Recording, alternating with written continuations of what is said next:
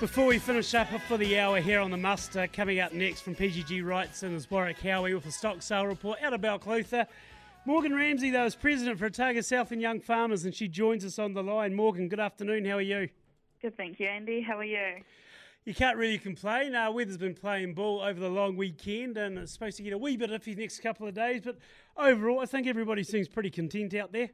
Yeah, no, it's good to see things drying up a wee bit. And getting work underway. Exactly. Uh, now, as far as young farmers go, like I say, you're chairperson or president, whatever you call it for take. What, what? How do you refer to yourself? Uh, chair.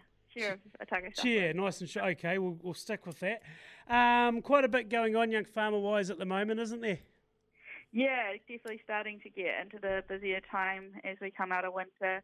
Lots of events happening across the region with the different young farmers clubs. Definitely coming into Christmas time. There's a few Christmas parties and more social events, fundraisers such as tailing, and um, we'll be heading into crutching as well for a lot of fundraisers out there.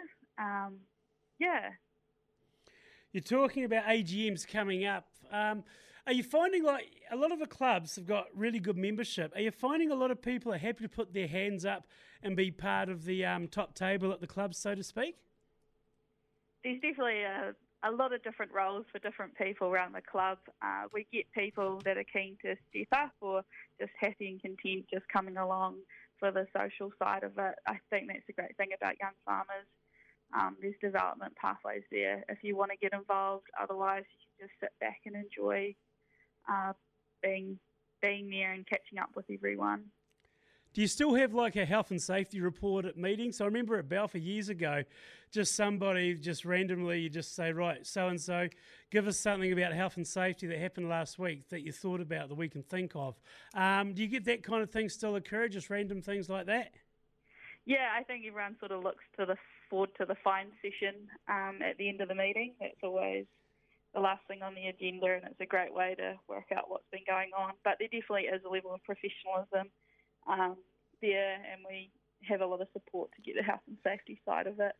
Um, but yeah, just uh, each club operates differently, and I think that's a great thing. Um, there's no two ways about it. Um, one thing else that's happening as well is the alumni network. Uh, tell us a bit about that. Uh, NZ Young Farmers has just launched an alumni network. So that's everyone that's been involved with young farmers in the past and are keen to keep connected and with the organisation, whether it's just keeping up to date with events as they come on um, and they're going on, or if you want to get involved with mentoring or advising the local clubs and just being creating a bit of a support network there as well. So the alumni network's open now, and you can jump onto the website and sign up and it's a great way just to keep connected and see what's happening within the organisation and see how it's been going. Because if you think about young farmers and its time in existence in New Zealand, there would have been thousands upon thousands of people that have been involved. Yeah, absolutely. And I think a big thing we're focusing on in the region at the moment is gathering a bit of history and finding out more about young farmers in our region. So we're always looking forward to connecting in with um, those that have been where we've been before and sharing those stories and keeping keeping those stories going into the future. Hey, Morgan Ramsay, Chair for Southland and Otago Young Farmers. Thanks for your time on the muster. We do appreciate it. Thanks, Andy. Laugh out loud with Ag Proud, because life on the land can be a laughing matter. Laugh out loud with Ag Proud, brought to us by Livestock Supplies. Paddy and Mick decided to immigrate to Australia, and as soon as they arrived, they were taken in for questioning by officials. First up was Paddy. They asked him what he did for a living, and he told them he cut peat. The immigration officer told him that in Australia it was 90 degrees in the shade and there'd be no use, they denied him entry. He was devastated. Next up, Mick. Mick explained that he was a pilot. Amazed, the immigration officers told him that they were crying out for pilots and granted him entry. Paddy was inconsolable and wondered why he'd been denied, but Mick had been granted entry, so he confronted the immigration officials. Why are you letting him in, but you're telling me to go back to Ireland? What did he say he did for a living? He told us he was a pilot. They said, to which Paddy replied, If I don't cut the peat, then he can't pilot.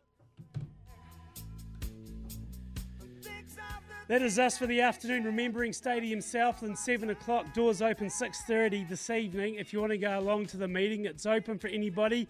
Federated Farmers uh, executives will be there as well, as well as Joseph Mooney and Penny Simmonds, local MPs. So go along there. Be interesting to see what comes out of that. Thanks for your company. You have been listening to the Muster on Hokanui. My name is Andy Muir. Thanks for Peter Genetics. See you tomorrow from 1 o'clock here in Hokanui. Have a great Arvo.